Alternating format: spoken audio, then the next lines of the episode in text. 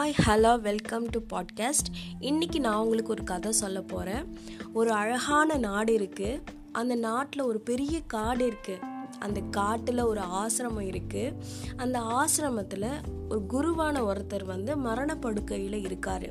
அவர் காலுக்கடியில் அவருடைய சீடன் உட்கார்ந்துருக்காரு.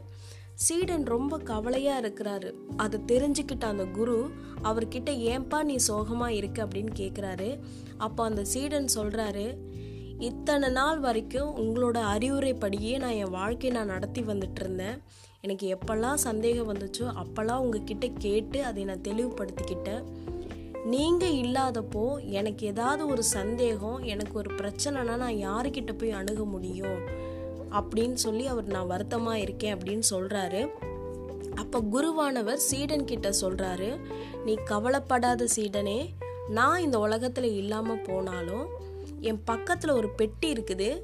அந்த பெட்டியை நீ வச்சுக்கோ. உனக்கு எப்பெல்லாம் பிரச்சனை வருதோ எப்பெல்லாம் சந்தேகம் வருதோ அப்போ இந்த பெட்டியை நீ திறந்து பார்த்துக்கோ. இந்த பெட்டி உனக்கான போதனையை போதிக்கும். நான் இருந்த இடத்துல இருந்து அப்படின்னு சொல்கிறாரு சொல்லிட்டு அவர் மறைச்சு மரணிச்சும் போயிடுறாரு.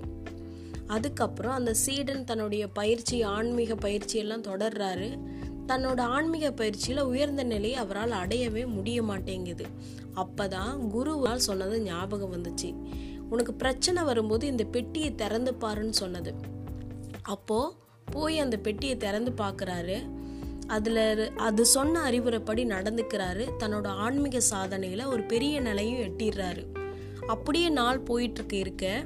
தன்னோட ஆன்மீக சாதனை தனக்கு எந்த அளவுக்கு பயன்பட் பயன்பட்டு இருக்கு அதை நம்ம மக்களுக்கும் தெரிவிக்கணும் அப்படின்னு சொல்லிட்டு மக்கள்கிட்ட மக்கள்கிட்ட போய் சொல்றாரு. ஆனால் மக்கள் அதை ஏற்க மறுக்கிறாங்க கலவரமும் செய்கிறாங்க இதெல்லாம் ஒரு பேச்சு இதெல்லாம் நான் கேட்கணுமா அப்படின்னு சொல்லிட்டு அவர் மேலேயே வந்து தாக்குதலும் நடத்த முற்படுறாங்க.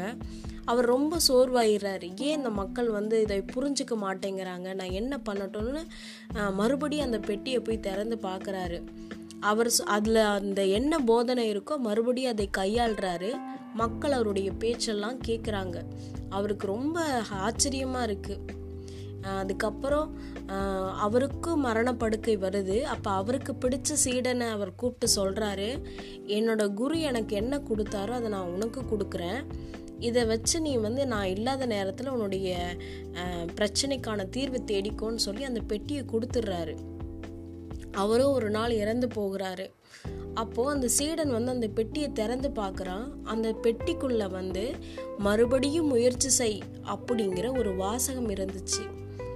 அதுதான் உண்மையிலேயே உலகத்திலே சிறந்த வாசகம் என்றால் மறுபடியும் முயற்சி செய் என்பதே.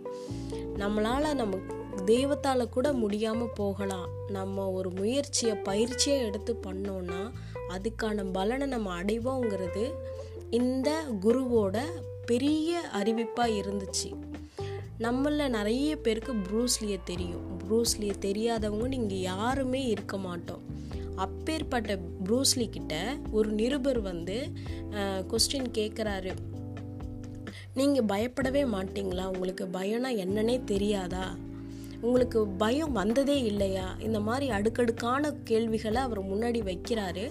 அப்போ ப்ரூஸ்லி சொல்கிறாரு பத்தாயிரம் அடிமுறைகளை கற்றவனை பார்த்து நான் பயப்படுவது இல்லை.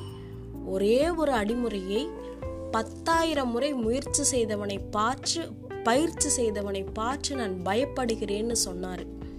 இந்த உலகத்தில் முயற்சியும் பயிற்சியும் இருந்துச்சுன்னா அது எப்பேற்பட்ட ஒரு வேலையாக இருந்தாலும் அதற்கான பலனை நம்ம அனுபவிப்போங்கிறதுக்கு இது ஒரு நல்ல உதாரணம். இத்தோட என் கதையை முடிச்சுக்கிறேன். நன்றி வணக்கம்.